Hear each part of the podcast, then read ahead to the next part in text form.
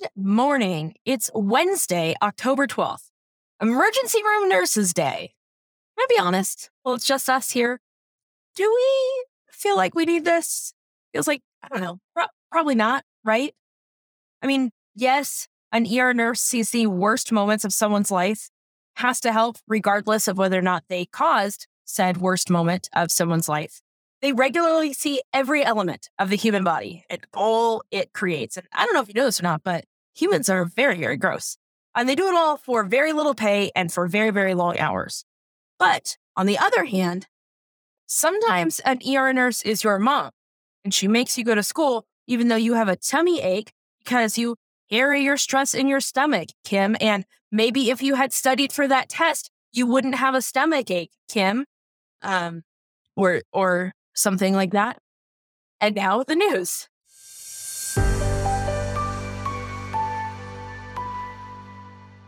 Let's start in Ukraine, where President Zelensky has asked G7 leaders for more air defense systems to protect themselves from continued attacks from Russia. I mentioned yesterday that Monday's attack from Russia was the most severe since the start of the war, and those attacks have not slowed down, nor have the targets changed. The targets being civilians. France's president called those attacks, quote, a profound change in the nature of this war. The UN and some NATO countries are now warning that Russia's deadly civilian attacks may be a war crime. I'm no expert, but probably. Roughly 30% of Ukraine's power infrastructure has been hit by missiles since Monday.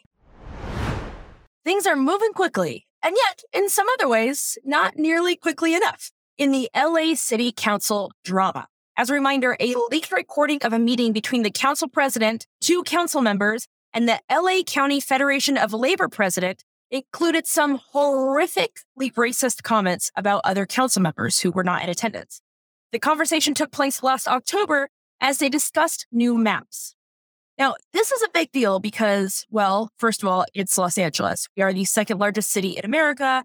Not to brag, Kelly Clarkson lives here, just to give you the indication of how great we are. We're kind of a big deal. So given that, known Kelly Clarkson stan and also hater of racist comments, President Biden has now joined the growing chorus of voices who want everyone in that meeting to step down. The labor leader in the room, Ron Herrera, resigned late Monday night. The city council president, Nuri Martinez, has stepped down from her role as president and announced that she was taking a leave of absence, which is a move, sure, but far from what people want her to do, which is resign. LA Mayor Garcetti has joined Biden's call for the resignation of everyone in the meeting, as has Karen Bass, Democrat running to replace Garcetti, and noted mall designer and faux Democrat when he feels like it, Republican Rick Caruso.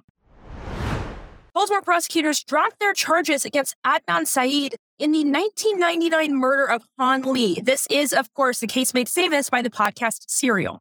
While his conviction was overturned last month, he remained charged with Han's murder, kidnapping, and robbery, while Baltimore State's attorney Marilyn Mosby's office decided whether they would drop charges completely or retry him. I guess we know what they chose.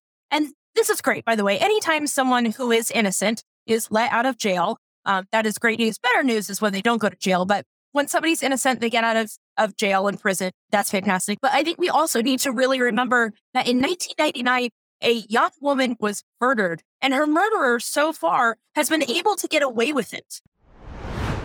At least 28 are dead as the flooding from hurricane-turned-tropical storm Julia continues to devastate Guatemala and El Salvador. And finally, not finally like that, just finally, this is the last story of the day. Angela Lansbury, star of Murder, She Wrote, died on Tuesday at the age of 96. 96 years old. That's a success story right there. It's a very sad moment, but 96, good for her. And that's it. That's the news. I'm proud of Kelly Clarkson, as always. ER nurses. Would love to meet one day. You seem cool. I'm kidding. My mom is an ER nurse. Very proud of you, Mom. But more than that, I'm gonna get myself grounded and in trouble here. So let me see what else it is. Oh, you know what? It's National Top Spinning Day. So more than a top when it spins for like a really, really, really long time, like super, super long. more than that. I'm proud of you.